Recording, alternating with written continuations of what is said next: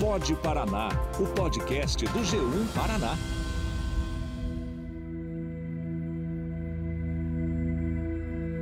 Era agosto de 1963. O Paraná enfrentava um dos invernos mais rigorosos da história. Sete meses de estiagem, de acordo com documentos daquela época do governo do Paraná, e geadas ininterruptas deixaram a vegetação extremamente seca. Esses fatores foram decisivos para que um incêndio de grandes proporções, considerado um dos maiores já registrados no país, destruísse cerca de 2 milhões de hectares no Paraná e matasse pelo menos 110 pessoas. A tragédia foi notícia nos jornais da época, entre eles o Cruzeiro. Em Ortigueira, numa sanga, foram encontrados 23 cadáveres, entre esses o de uma mulher agarrada a duas crianças. Um caminhão da IRFM em Jaguareíva, quando transportava trabalhadores para o combate contra as chamas, foi envolvido pelo fogo. Na fuga, alguns morreram sufocados.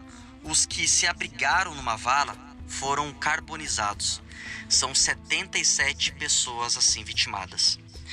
Restam nas áreas atingidas o luto e a miséria. Pelas estradas, levas de camponeses, a pé ou a cavalo, fogem do que foi um fim de suas esperanças. Não fosse a maravilhosa demonstração de solidariedade que encontrou eco em todos os quadrantes, essa gente não teria mais por que viver.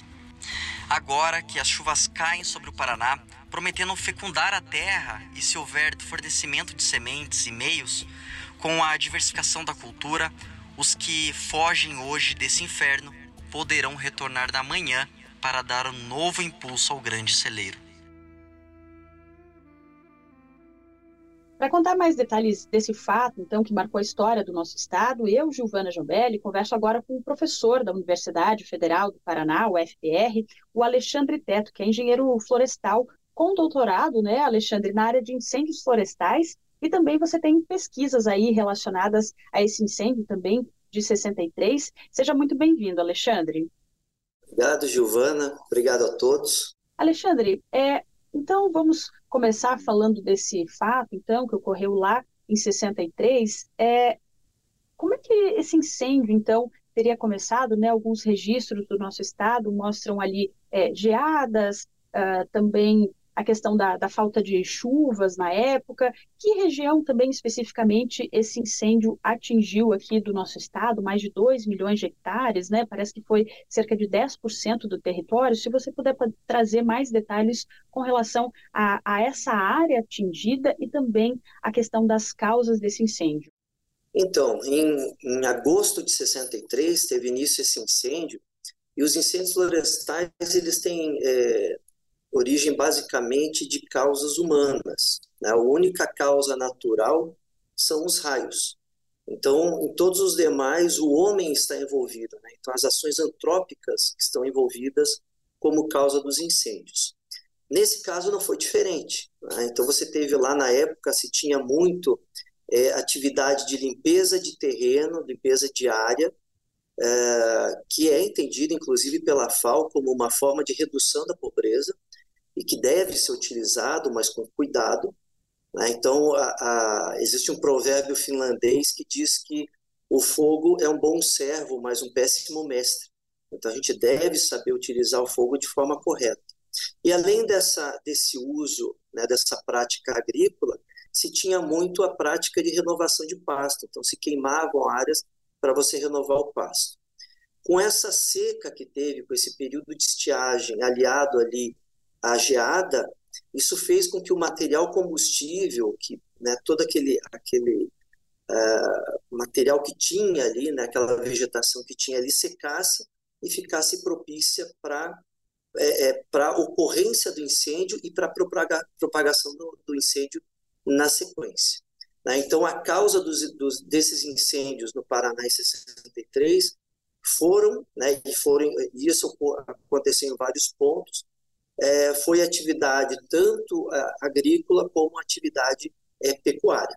E o fogo se alastrou e atingiu praticamente é, 10% do Paraná, pegando de norte a sul, ah, e, exceto ali as regiões mais, digamos, a leste e a oeste do Paraná, principalmente. uma área bem grande, né, bem significativa do nosso estado. E quem sentiu na pele, literalmente, os efeitos desse incêndio foi o aposentado Nelson Pedlowski. Em entrevista ao programa Meu Paraná, em 2020, ele que teve queimaduras por todo o corpo e passou quase dois anos internado, trouxe um relato do que ele viu naquele ano de 63. Nós vamos ouvir agora um trecho dessa entrevista. Eu estava na roça, desconfiei alguma coisa, escureceu, tampou o sol, vermelhou aquele fumaceiro. Peguei o cavalo e fui, fui para casa. Até aquele momento, Nelson Pedlovski não tinha visto fogo algum. Passou antes no chiqueiro para soltar os porcos.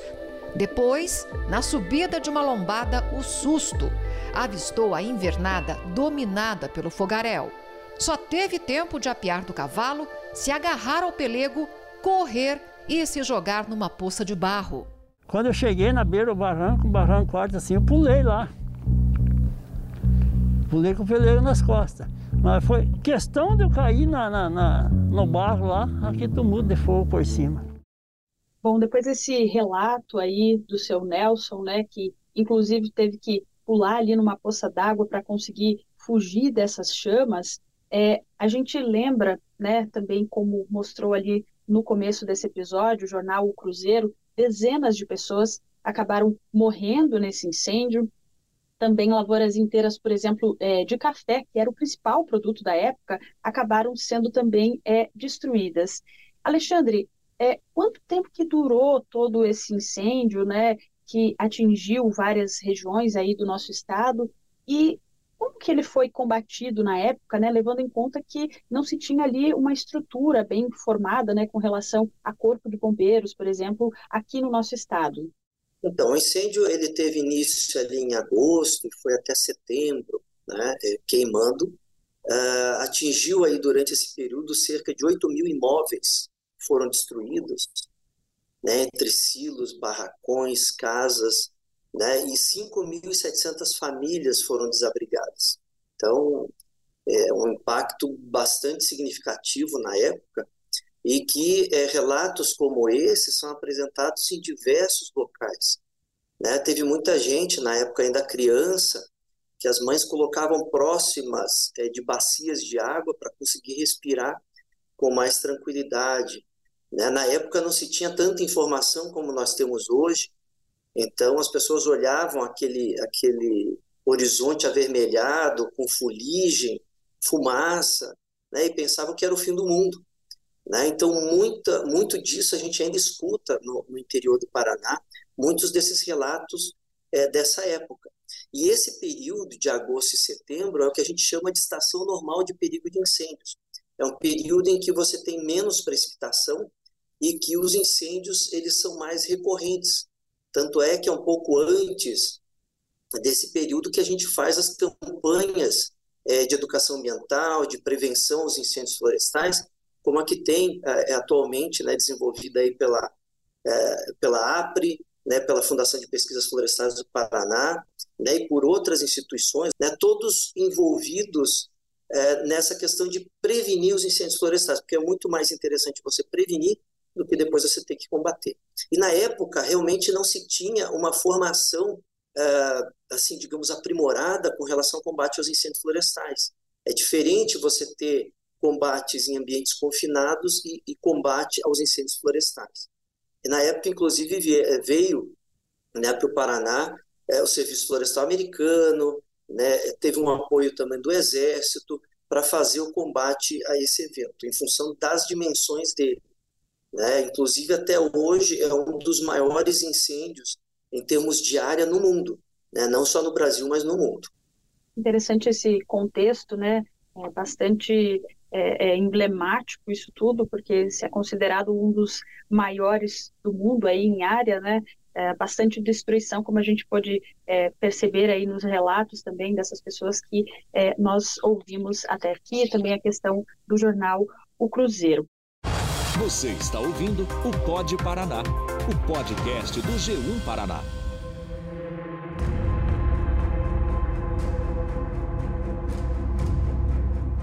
Bom, passado esse período do incêndio, aí apagadas essas chamas, começou também o trabalho de contabilizar esses estragos. É, uma das empresas com maior prejuízo na época foi a Clabin, que é uma das maiores produtoras e exportadoras de papéis para embalagens é, do Brasil. O incêndio de 63 destruiu mais de 70% das reservas florestais dessa indústria, que eram cultivadas em uma fazenda em Telemaco Borba. O professor aposentado da UFPR, o Ronaldo Viana Soares, ele foi estagiário dessa empresa no ano seguinte, lá em 64, e essa experiência, né, somada a um levantamento que ele fez também de outros incêndios no Paraná, é, em 72, Alexandre ele criou a chamada Fórmula Monte Alegre, se você puder explicar para a gente, é, a partir é, é, desse levantamento que ele fez, desses incêndios, o que, que é essa fórmula especificamente, é, de que forma que ela auxilia na questão é, de você prever riscos de incêndio, né? baseada nisso que essa fórmula foi feita. Você poderia falar um pouquinho mais sobre ela? É, na, na realidade, a fórmula de Monte Alegre é um índice de perigo de incêndio florestal. Quando a gente fala em perigo, é, o perigo está muito vinculado ao material combustível. Se o material está seco ou não, se ele está propenso à ignição, né, ao início e à propagação dos incêndios. Ah, em 1972, o professor Ronaldo ele fez um mestrado em Turrialba, na Costa Rica, e ele desenvolveu essa fórmula de Monte Alegre, que leva em consideração dois fatores: a umidade relativa do ar e é, como fator restritivo a precipitação. Então, com base nesses dois, nessas duas informações, a gente pode determinar, a gente pode calcular a probabilidade de ocorrência de incêndio naquele dia. E isso auxilia de que forma? Ao alerta né, as pessoas que, que passam por ali, inclusive no Paraná é o único estado que nós temos né, a polícia rodoviária com aquelas placas indicativas do índice de perigo de incêndio, que é calculado diariamente, uh, e ela auxilia também uh, na, nas, nas, atividades de prevenção e nas atividades de combate. Sabendo o, o índice de perigo de incêndio de um dia, a gente vai saber qual que vai ser a dificuldade de se combater um incêndio. E, além disso, se a gente deve deixar ou não toda a brigada de incêndio à disposição né, ou já é, de sobreaviso para eventuais incêndios. Então, por exemplo, quando incêndio, quando o índice de perigo de incêndio é nulo, a, toda, todo o sistema de proteção ele pode ser desativado. Quando ele chega a ser muito alto, todo o sistema de proteção ele está né, de, de sobreaviso para eventuais incêndios florestais.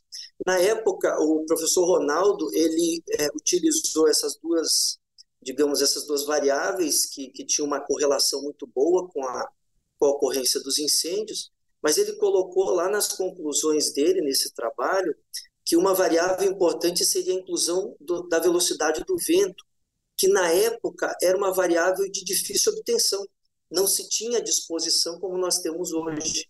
Né? Foi só na década, na, na década de 70 que o IAPAR, o Instituto Agronômico do Paraná, ele, ele começou a, a coletar essas informações. Né? E, e, ele chegou a essa recomendação que no futuro isso fosse incluído.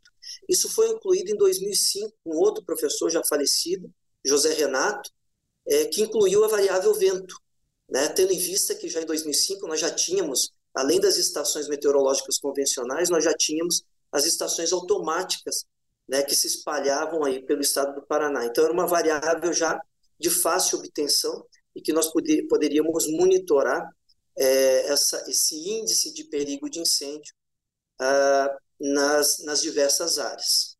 Alexandre, obrigada por trazer essas contribuições aí, né, com relação a essa fórmula Monte Alegre, que foi sendo aperfeiçoada, como você falou, ao longo dos anos e é usada atualmente aí como um dos instrumentos no nosso estado, no nosso país, com relação à prevenção, então, de riscos de incêndio. E ainda falando sobre isso, né, sobre incêndio, sobre a questão de prevenção, é, na época, lá nos anos 60, os bombeiros do país, assim como do Paraná, não tinham conhecimento sobre esse tipo de situação, como a gente comentou agora há pouco, equipes americanas, como o Alexandre bem mencionou, é, realizaram treinamentos, inclusive, com bombeiros aqui é, do nosso estado, e no mesmo ano também foi realizado aí um seminário, justamente para trabalhar a prevenção e o combate de incêndios é, florestais é, a partir disso. Então, o Paraná, depois desse incêndio, investiu em treinamentos e se tornou também referência nessa área de combate a incêndios. Quem contou mais sobre isso é o Major Eduardo Pinheiro, que é chefe da seção de segurança contra incêndio e pânico do Corpo de Bombeiros Militar do Paraná. Nós vamos ouvir agora. Ah, o desenvolvimento dos bombeiros paranaenses, né, foi necessário nessa operação em 63 a mobilização de sete estados, de bombeiros de sete estados para ajudarem os paranaenses aqui.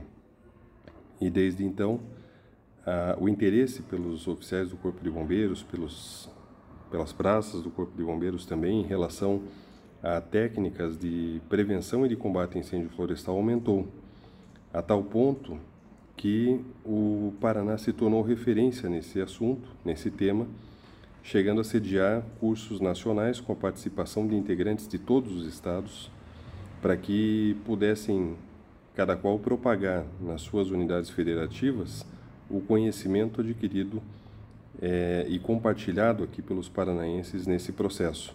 O Estado do Paraná frequentemente tem enviado bombeiros também é, nas forças-tarefa para estados como foi o caso do Mato Grosso do Sul recentemente, no Pantanal, onde houve é, a participação de equipes do Corpo de Bombeiros do Estado do Paraná no combate a incêndios e isso aconteceu também em 97, um grande incêndio que houve no estado de Roraima, que também foi um grande incêndio, não chegou a ser, em termos de quantidade de vegetação consumida, maior do que o que houve aqui no estado do Paraná em 63, mas foi um dos mais relevantes dos últimos tempos.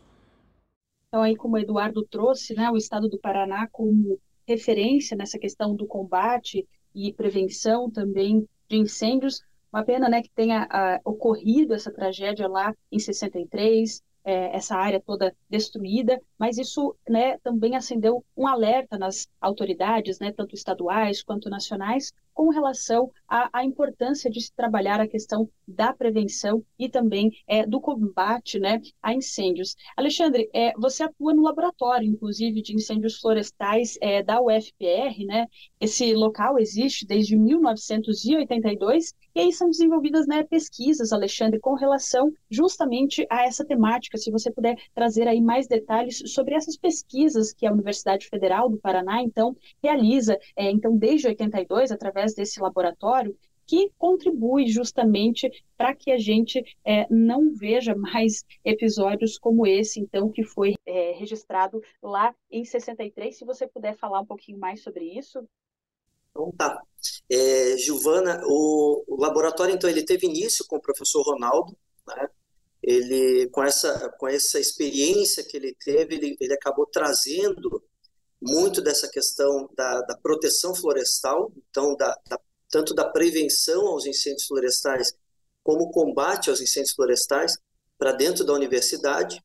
E desde então, é, a gente tem trabalhado com isso. Então, tem o professor Ronaldo, tem o professor Batista, né, mais recentemente eu, né, formando parte dessa equipe. E no laboratório, a gente desenvolve ali, tem trabalhos né, é, de pesquisa relacionados ao tema, é, sobretudo a parte de retardantes químicos para combate aos incêndios florestais, a estatística voltada aos incêndios florestais, porque a gente precisa saber minimamente onde, quando e por que os incêndios ocorrem, para poder utilizar os recursos, otimizar os recursos que, que existem, que estão disponíveis, uh, e zoneamento de risco de incêndio florestal, que o professor Batista, né, na realidade, foi o primeiro aqui no, no Brasil a ter elaborado mapas de zoneamento de risco de incêndios florestais que mostram os locais mais vulneráveis e de maior ocorrência de incêndios. Né? Então, tem toda essa linha de trabalho ali. Além disso, claro, é, especialização, mestrado e doutorado e pós-doutorado nessa área. É, a gente tem muita parceria com o pessoal do, do Corpo de Bombeiro, a gente tem trabalhado muito é, próximo em vários temas, em vários assuntos né, que são uh, de interesse comum e com outras instituições também. Nós temos o Serviço Nacional de Aprendizagem Rural, o Senar Paraná, que tem cursos, é, treinamento de, de capacitação e, treinamento de brigada de incêndios florestais, o, o pessoal do Corpo de Bombeiro, o pessoal da Defesa Civil, né, a própria Associação é, de Reflorestadores aqui do Paraná, a APRE, que tem muito interesse também, tanto na prevenção é, como no combate. Né? A gente costuma dizer que todo incêndio florestal, é, ele evitado é melhor, né? mas caso a gente é, tenha a ocorrência de um incêndio florestal, a gente tem que chegar muito rápido a esse incêndio, porque o incêndio pequeno é um incêndio fácil de ser combatido. E para você chegar rápido até lá, você tem que detectar rápido e você tem que ter uma mobilização e um deslocamento rápido. E para isso a gente precisa estar tá constantemente treinando e capacitando os brigadistas. Importante saber, né, é, dessa parceria entre a universidade também, outras instituições públicas, justamente, né, para esse combate, para essa prevenção. E o que, que você, enquanto pesquisador dessa área, justamente de incêndios florestais, é, levando em conta esse incêndio lá de 63, é, todo esse desenvolvimento aí é, de técnicas no decorrer dos anos seguintes aí uh, para que se evite esse tipo de situação, o que, que fica de reflexão com relação ao que aconteceu lá atrás para que não se repita, né? A gente sabe que hoje existem tecnologias, existem formas de prevenção, mas a gente sabe que grandes incêndios ainda ocorrem no nosso país, né, mundo afora, a gente sabe que eles ainda acontecem. É, o que você poderia deixar é, como uma, talvez uma provocação para que as pessoas reflitam sobre essa temática? Duas, duas coisas são importantes a gente colocar aí. A primeira é que a gente deve observar o passado, né? A, a história não se repete, mas ela se assemelha. Então, em 1872, foi criado o primeiro parque nacional nos moldes atuais, o Parque Nacional de Yellowstone, nos Estados Unidos. Em 1988, um grande incêndio aconteceu lá e boa parte desse parque queimou. Ele queimou porque, na época, os americanos eles trabalhavam com fogo zero. E, na realidade, você excluir o fogo do sistema em determinados ambientes é um erro. Né? Nós temos aqui ambientes que são dependentes do fogo, que evoluíram com fogo, e ambientes que não, né, que tem toda uma proteção, todo um sistema, um ambiente que evita a ocorrência e a propagação do fogo. Então, esse, esse fogo zero que foi trabalhado no passado é um erro. E hoje a gente nota que o ICMBio, o IBAMA, né, eles trabalham muito nas unidades de conservação as chamadas queimas controladas, que têm objetivos específicos elas são determinadas né, elas são aplicadas em determinadas áreas.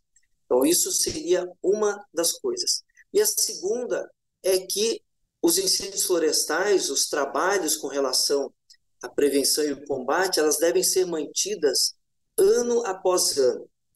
É, nós observamos aqui no Paraná que a cada quatro ou cinco anos nós temos picos de incêndios florestais.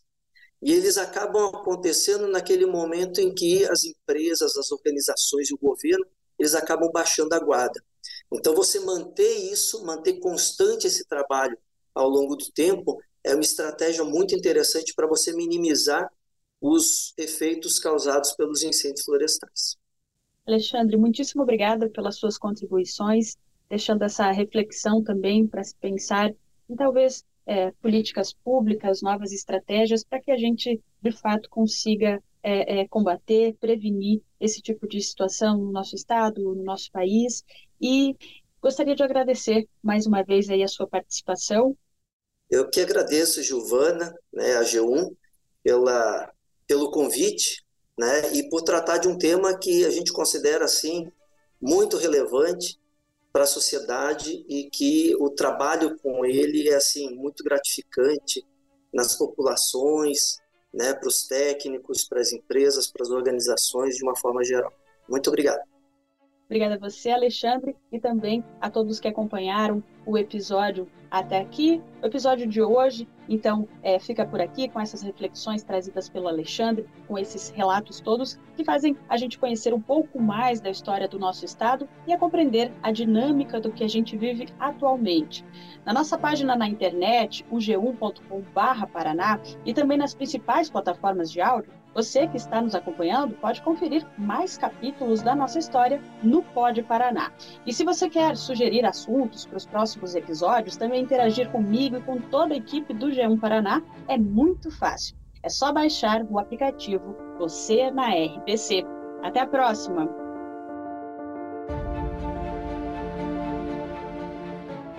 Este episódio do Pod Paraná foi gravado nos estúdios da Rádio Mundo Livre FM em Curitiba, com operação de áudio de Ganesh Torezin. A produção e a apresentação são de Giovana Giombelli, com edição de Ana Krieger. A assistência digital é de Carol Maltaca e de Gustavo Fernandes. A finalização é de Tiago Ferreira. Na coordenação estão Bibiana Dionísio e Carlos Eduardo Guimarães. A direção de jornalismo é de Luciana Marangoni. Você ouviu o Pod Paraná, o podcast do G1 Paraná.